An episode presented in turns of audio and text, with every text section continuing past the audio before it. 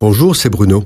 Merci d'écouter ce podcast. N'oubliez pas de vous abonner et d'activer les notifications afin d'être averti chaque semaine des prochaines sorties.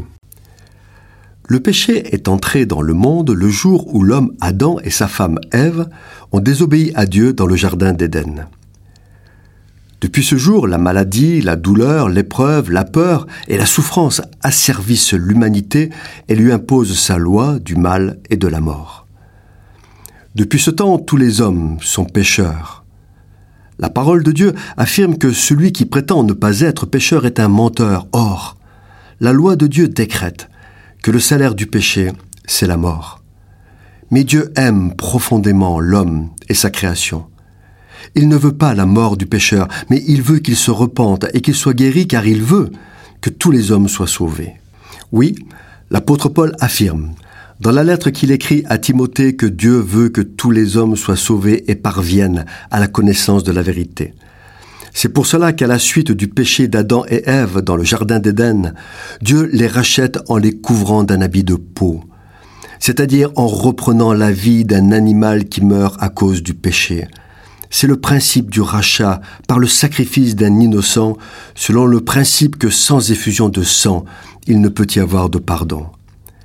À l'époque de Moïse, le pécheur qui voulait offrir un sacrifice pour être pardonné d'une faute commise devait entrer dans la cour du tabernacle en franchissant la porte unique d'entrée.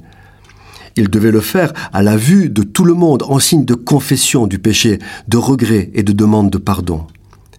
De même, Jésus est la porte unique pour accéder à Dieu et au pardon du pécheur repentant une fois dans la cour, la première chose que voit celui qui apporte un animal pour le sacrifice, c'est un immense autel en bronze. À chaque angle de l'autel, on observe une corne, symbole de force et de puissance. C'est à ces cornes que sont attachés les animaux qui sont sacrifiés pour couvrir les fautes du pécheur. C'est sur cet autel qu'ils sont consumés afin que l'homme ne soit pas consumé par la colère de Dieu.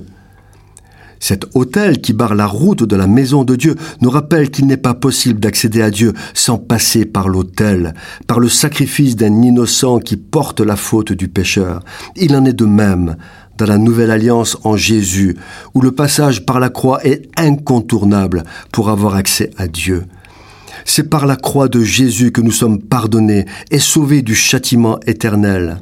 C'est par la croix que nous sommes réconciliés avec Dieu. Cette croix, c'est l'autel où Jésus a été attaché comme l'agneau était attaché aux cornes de l'autel. Jésus est l'agneau de Dieu immolé pour nos péchés et qui ôte le péché du monde. Il a été maltraité et opprimé, et il n'a point ouvert la bouche, semblable à un agneau qu'on mène à la boucherie. Jésus est la victime expiatoire pour nos péchés. C'est pourquoi il est fidèle et juste pour nous pardonner si nous confessons nos péchés. Cette chronique vous a été proposée par Bruno Oldani et Jacques Cudeville.